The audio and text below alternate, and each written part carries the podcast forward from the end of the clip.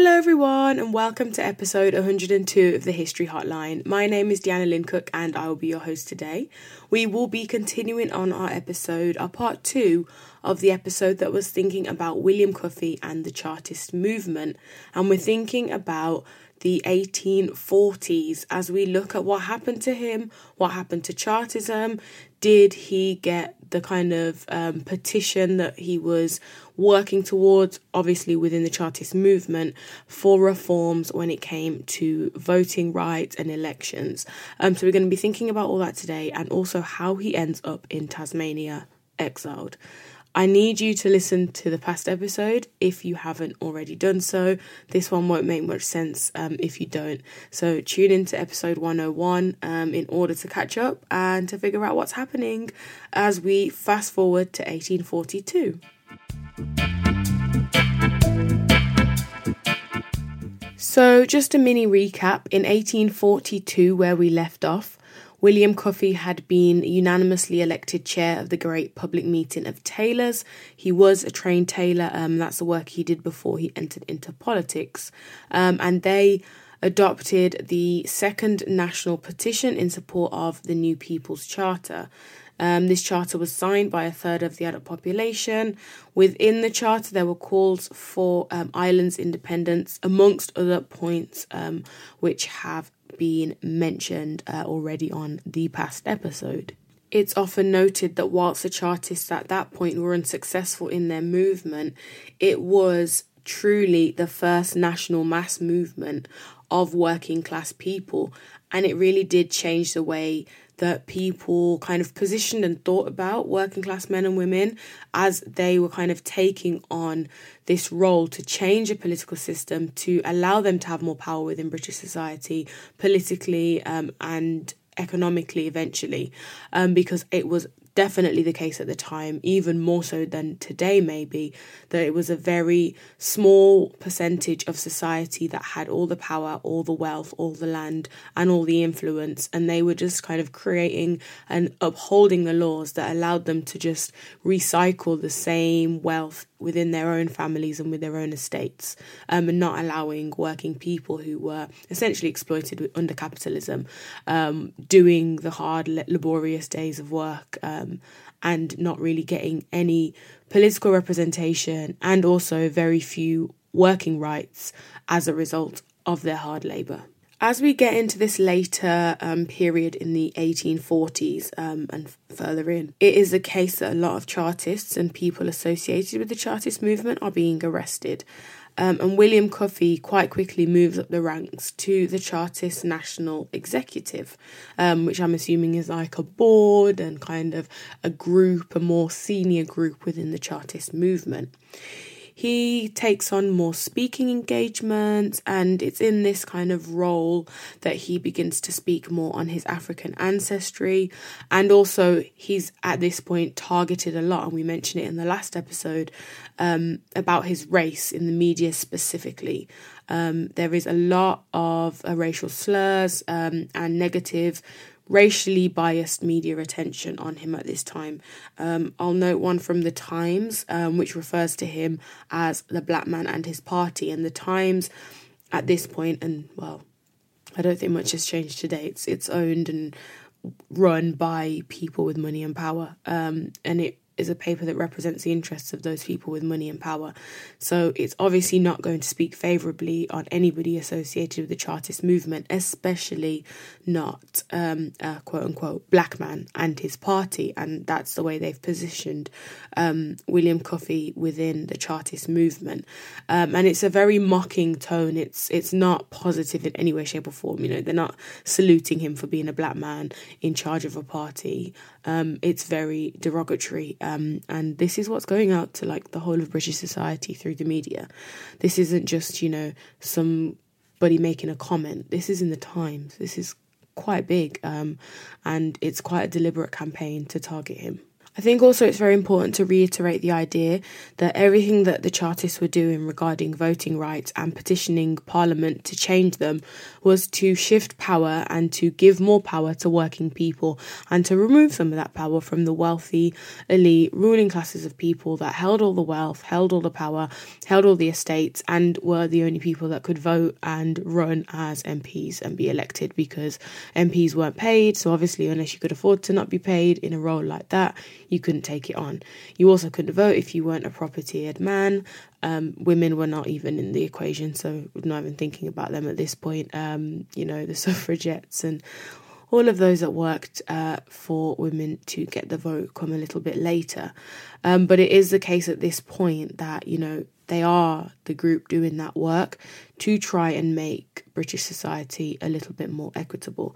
Um, and William Cuffay finds himself um, kind of climbing through the ranks of this movement um, due to his powerful um, oratory, his loyalty to the movement, his commitment. He's very passionate. It comes through in a lot of his speeches um, and a lot of documents and um, descriptions of him at the time. That he he was very clear that you know he was willing to to be a martyr to this cause essentially. In 1848, there was a demonstration in London and it was welcoming the French Revolution, not the French Revolution, that was in 1789.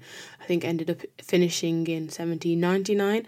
But there was like a second wave of revolutionary movement in France in 1848.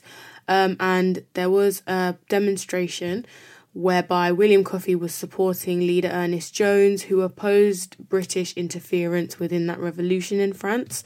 Um, and so, you know, there were thousands of people out demonstrating.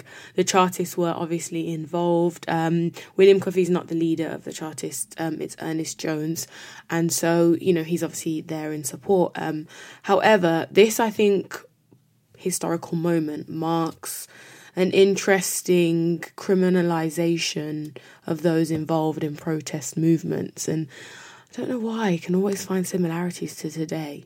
Um, but, you know, as we see the government trying to pass laws that limit the right to protest, um, it was clear that they maybe took their tactics from the 19th century. Anyway, um, these disturbances uh, kind of came out of this um, protest in 1848, and there was looting in Camberwell. And of course, somebody had to be made responsible. You know, they had to find out who did it. Um, and two men were accused, and those two men happened to be black men. David Anthony Duffy and Benjamin Prophet were arrested, tried, and convicted with others as well. They weren't the only ones, but they're often named, and they're named in Hakim Adi's African and Caribbean People in Britain, Struggles for the Rights of All, um, that chapter. Uh, and it's very interesting.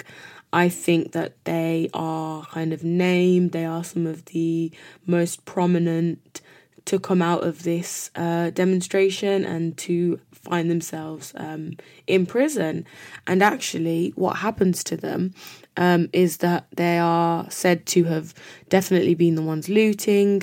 They're charged with housebreaking and larceny, um, and they it's believed that witnesses say, "Yep, it was these two," and have identified them. However, um, it is very clear from records that no one's really sure if they were just participants or they were the actual leaders. But what is clear is that they were made an example of. Um, and Benjamin Prophet, who is referred to as Black Ben, 29 years old, um, he claims his innocence throughout his um, trial, but he's given 14 years transportation. And you might be wondering, what is transportation? Well, it's often known as criminal transportation. Um, and before transportation, this is information come from the National Archives website, but um, most criminal offences were actually punishable by death, a fine, or whipping. Um, and transportation was an alternative punishment for crimes which were considered serious but not worthy of death or execution. And I just find it really funny that again, we're in the 19th century and Britain is removing those convicted of crimes from British soil and sending them to other countries. It just sounds so familiar. I wonder where I've heard that before. Hmm. Anyway, The usual period of transportation was 14 years, um, and it was for convicts who essentially aren't going to be given a death sentence. Um, or have been given pardons um, from those death sentences, or seven years um, for lesser offences. Um, so if you've done something that wouldn't have required you to have um, the death penalty, you would only be transported for seven years. But it seems the options were only seven or 14. Um, at this point in 1848, it was common that Tasmania was the place that convicts would end up Prior to this, um, prior to the American Revolution of 1776, transportation was to North America, um, but this was no longer possible after the American Revolution because America is now independent um, and Britain can't send the convicts there because they don't own it. Well, they don't own, enough of the land or any kind of have any power to be able to do that. Um, and they were instead sent to um, new penal colonies in what we now know as Australia. Um, and it was the 13th of May 1787 where the first fleet set sail. There was actually a period as well um, in between the American Revolution and that first ship setting sail in 1787. Um, whereby prisons were actually becoming very overcrowded um, because the government were still actually passing transportation as a sentence for people. Um, and so those convicts were held in prison waiting to be transported. Um, and the government at this time kind of had to figure out where they were going to send them to, and it was decided that it would be, you know, what we now know as Australia. Um, the prisons were getting very overcrowded during this time, um, and actually they would put convicts on derelict ships um, that were moored in coastal waters as a way of kind of providing extra accommodation. So, you know, not only were they literally waiting to be transported in prisons, but they were literally waiting in derelict ships to be transported. Um, this process was actually running all the way until 1868 and um, when it was abolished. Um, but effectively, uh, after 1857, it kind of stopped um, in all senses of the word because it was just so unusual um, that it didn't really go on, but it was properly abolished in 1868. Um, it's said that around 158,702 convicts arrived in Australia from England and Ireland during the 80 year history of transportation, um, as well as 1,321 from other parts of the empire. So, this was something very common. You know, 158,000 plus people is not a small number, um, and their lives were completely changed, uprooted because Britain couldn't, wouldn't, and didn't want to keep those who'd committed crimes on British soil in Britain. As I said, sounds very familiar. Um, thinking about thinking about planes that are landing in a variety of destinations um, with people that have committed crimes and actually can, you know, finish their sentences in UK prisons, but are being deported regardless. I'm not going to say too much about that, but it is very, very crazy. I find it absolutely wild when I can make connections between 19th century Britain and 2023. That is shouldn't shouldn't be the case. I don't think personally. There there really shouldn't be much we're doing that was done in the 19th century. I don't think when it comes to um, prison rehabilitation conviction, punishment. Ah, I don't know. Doesn't sit well with me. Anyway, back to Benjamin Prophet and David Anthony Duffy. Um, Benjamin Prophet isn't actually transported in the end. He's actually imprisoned and then paroled in 1855. Um, so, not too long after um, he is sentenced. He's obviously not given the 14 years transportation that he was um, originally uh, given as his punishment. David Anthony Duffy, um, the other man that is um, arrested uh, for this charge. He is an unemployed seaman, labourer, and known as a beggar um, at the Mint. And he is known, and I quote, as well known Suffolk slum, where he went about without shirt, shoe, or stocking. Um, and as I said before, Prophet and Duffy were both arrested Um, and Duffy was found guilty of feloniously breaking and entering the dwelling house of Thomas Gray, stealing therein 200 watches and other articles, his property, and was sentenced um, to be transported for seven years. Um, as I mentioned, Prophet was sentenced to 14, um, and of course, didn't actually end up being transported.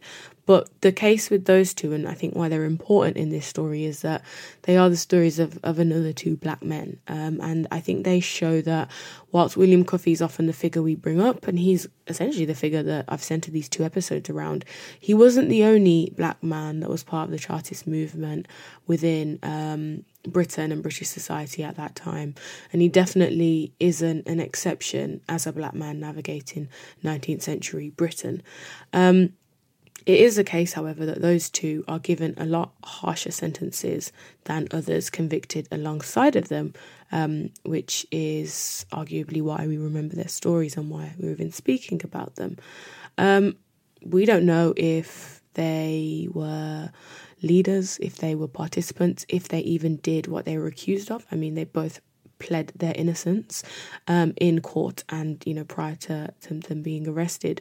So it is, you know, the case that their stories just represent this um, pattern, I guess we can say, um, with black men um, being part of this movement, um, Cuffay not being the only one, um, but also ending up um, on trial and going to prison for crimes associated uh, with being a Chartist.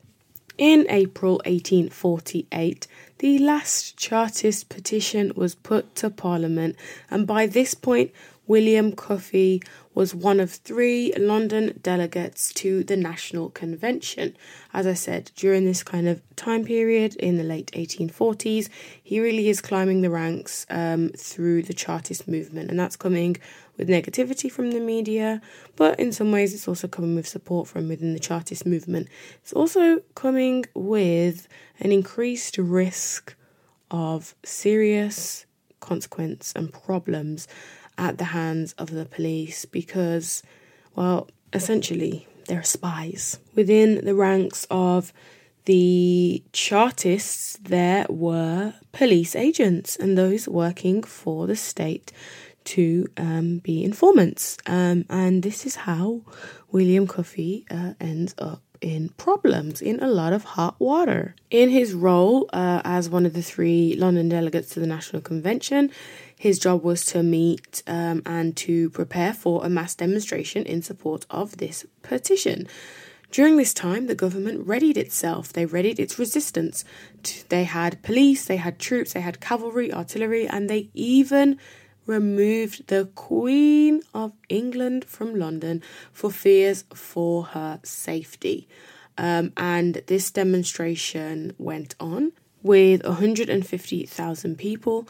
Some were Irish demonstrators um, marching for independence for Ireland, and they marched um, to Kennington Common on the 10th of April 1848. The 1848 petition was the last one, as I mentioned before, um, and it was led by Feargus O'Connor, who collected over 5 million signatories on behalf of the movement. Um, they wanted to see all adult men, regardless of social position, be given the right to vote, very similar to their aims in 1842.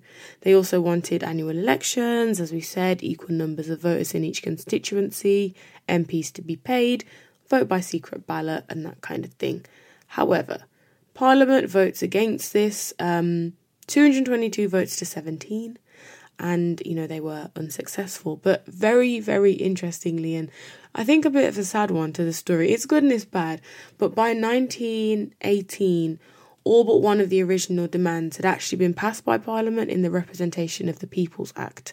So at this point, you know, the Chartists weren't presenting petitions to Parliament, but just because of the way that society was moving, and actually, um, kind of in the um, aftermath of World War One, it was a case that a lot more people were enfranchised um, with the Representation of the People Act that was pushed through.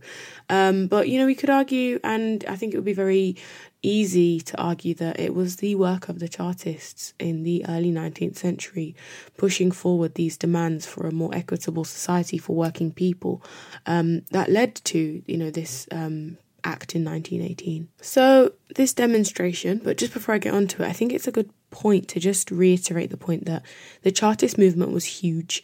Um, it had different organizations that were kind of attached to it, supporting it, um, and that they would work with to support their aims, just like Irish independence, for example.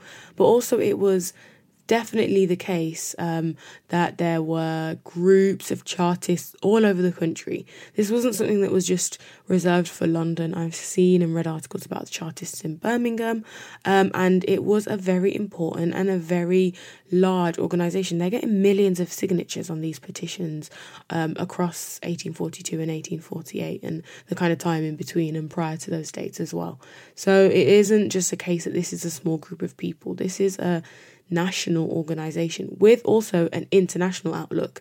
Cuffay often speaks about his African heritage and also his international perspective um, on these issues of equality um, that are occurring in Britain, but he can kind of see um, things like enslavement and the slave trade that um, has kind of happened as well, all linking in to this story of exploitation of people. Um, and it's definitely the case that um, this was a big thing. And I just find it quite interesting actually that it's not something that is commonly taught because it really does highlight the power of working people and working class people. Um, and I think it would be something that could actually be very important to be taught about, not just on a, oh, we need more black history, but, you know, these are really interesting parts of British history, especially with spies within the Chartist movement. That is fascinating to me. I'd love to learn about that at school. So, back to this demonstration, of which William Cuffay was the chair of the demonstration committee. Um, as I mentioned, 150,000 people were marching in London. However, the government had banned any mass presentation of a petition to Parliament um, but the organisers in the Chartist movement hadn't actually told the crowds that. Um, and so when they find out, Cuffay addresses the crowds and scolds the leaders for not actually mentioning this um, sooner because the demonstrators cannot go to Parliament to um, present this petition, this um, Chartist petition. Um, I just also want to note that William Cuffay is about 60 years old at this point, which I think is very extremely crazy to me. Just because it's the 19th century um, and life expectancy isn't what it is today, um, but this man is still going very strong in his resolve, using language like, and I quote, the executive should be prepared to lead on to liberty or death. Very much the language and the vibe of the French Revolution that's come at the end of the 18th century. You know, um, liberty or death, and that is what he believes leaders um, should have as their um, ideology and as you know uh, basically what will happen um, liberty or death. There is only two options. They're not backing down. And he often criticizes um, leaders within chartism for being a bit half-hearted a bit lukewarm in their politics and not really being all the way down to the point of death martyrdom for this cause which he clearly is all the way down for. And now, as we get to the final part of this episode, I just wanted to give a shout out to the two texts um, and archives and sites I'm using for the majority of this episode. So, the National Archives have a lot of information on the Chartist movement. Thank you to them. Um, and Staying Power by Peter Fryer, as well as um, Professor Hakim Adi's um, African and Caribbean people in Britain. And now it is the case um, that at this point, um, a lot of Chartist leaders are being arrested, demonstrations are being banned um, as legislation is coming in to crack down on all of this. Sounds very familiar. Yes, it does indeed. Um, and it's at this point that Cuffay still continues to take on more roles and climb within the ranks. And it is unfortunate at this point he is arrested and tried for, and I quote, levying war on the Queen, which is a very, very big charge. Um, you know, he became very much loyal to this cause. As I said, he, you know, liberty or death. He refused um, to give up the fight Um, and even when he could have kind of abandoned the scene um, and get away to save his own skin, he chooses not to, and it's why he's arrested. Um, he's also armed. Um, he's receiving death threats, um, I'd say probably as a result of the media, um, for one case, uh, and the way that he's being portrayed in that. Um, but also, uh, and I quote from um, Hakim Adi's book, from the enemies of the workers. Um, he is receiving death threats and decides to arm himself, and this is probably to his detriment as well. Um, and he ends up in court on trial uh, for these charges. Um, you know, he draws on the press and what they've done to him and their prejudice. And he says, and I quote, the great prejudice that has been raised against me by the press. Um, the racial insults are brought up and, and things of that nature. Um, he asks for a jury of his equals and he's denied that.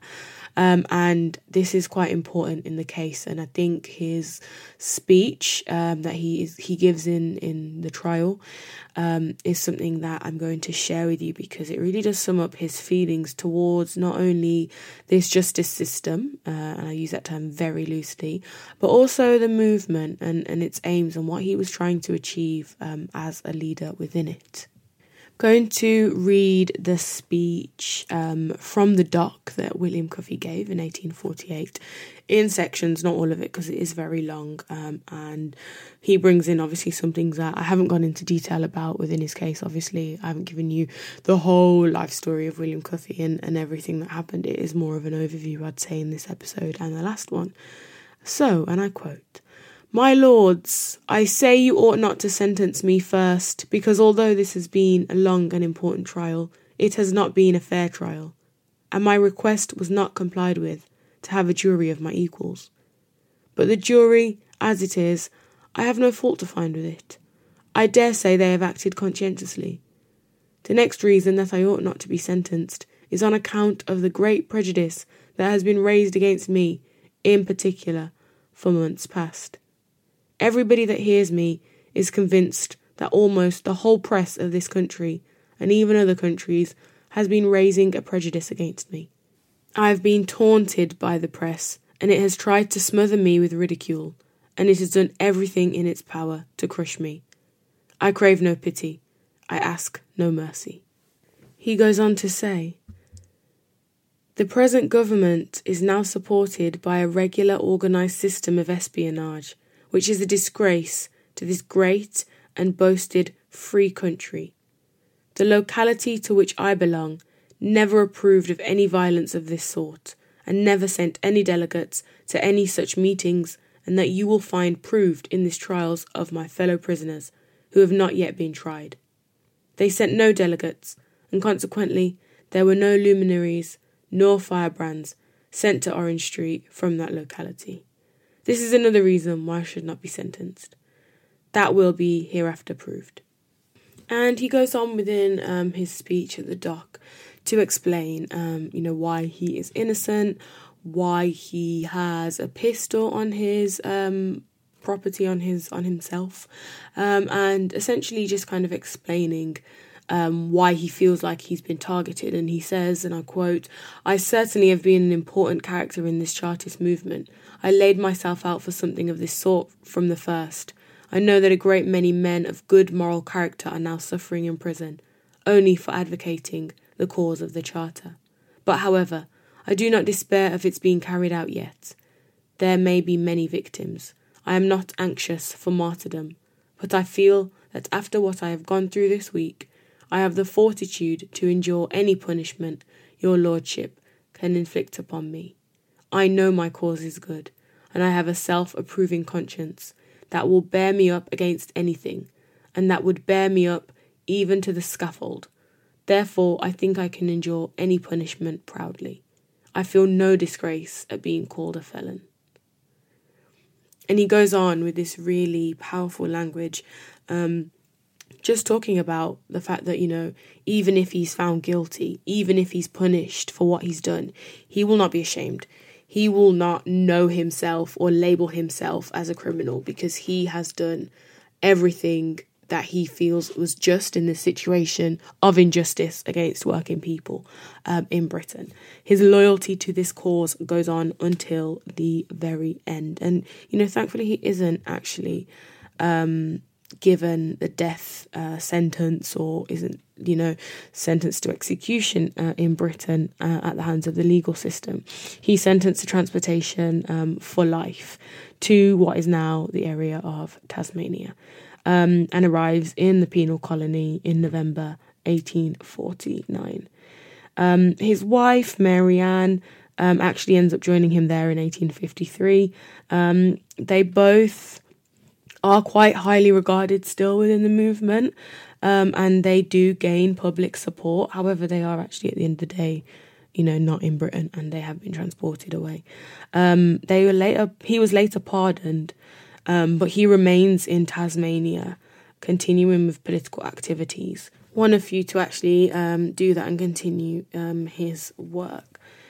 When he dies in 1870, and it's the way that um, the kind of section on William Cuffay ends in the book um, by Hakim Adi, it says, he always supported the people's side and opposed everything that tended to cripple the rights of the people and that was in his obituary uh, in 1870 when he passes away. And I think that is probably the perfect way to remember a man like William Cuffay and all he endeavoured and tried to do um, during his time in Britain. Um, and, you know, as a member of the Chartist movement, just simply caring uh, enough to want to see a change um, for ordinary people in Britain. Um, and as a black man navigating that space, facing the extra prejudice um, from the press, the media, uh, and the justice system in the end. Um, so yeah, that is the story of William Cuffay and the Chartist movement, part two. Um, I hope you have enjoyed this episode. I hope you have a wonderful week. Thank you so much for tuning in and listening. Goodbye. The History Hotline is hosted by Deanna Lyncook. Research is done by Zakiyyah Riaz. To continue the conversation about Black history, please follow us on social media at The History Hotline on Instagram and at The History HL on Twitter.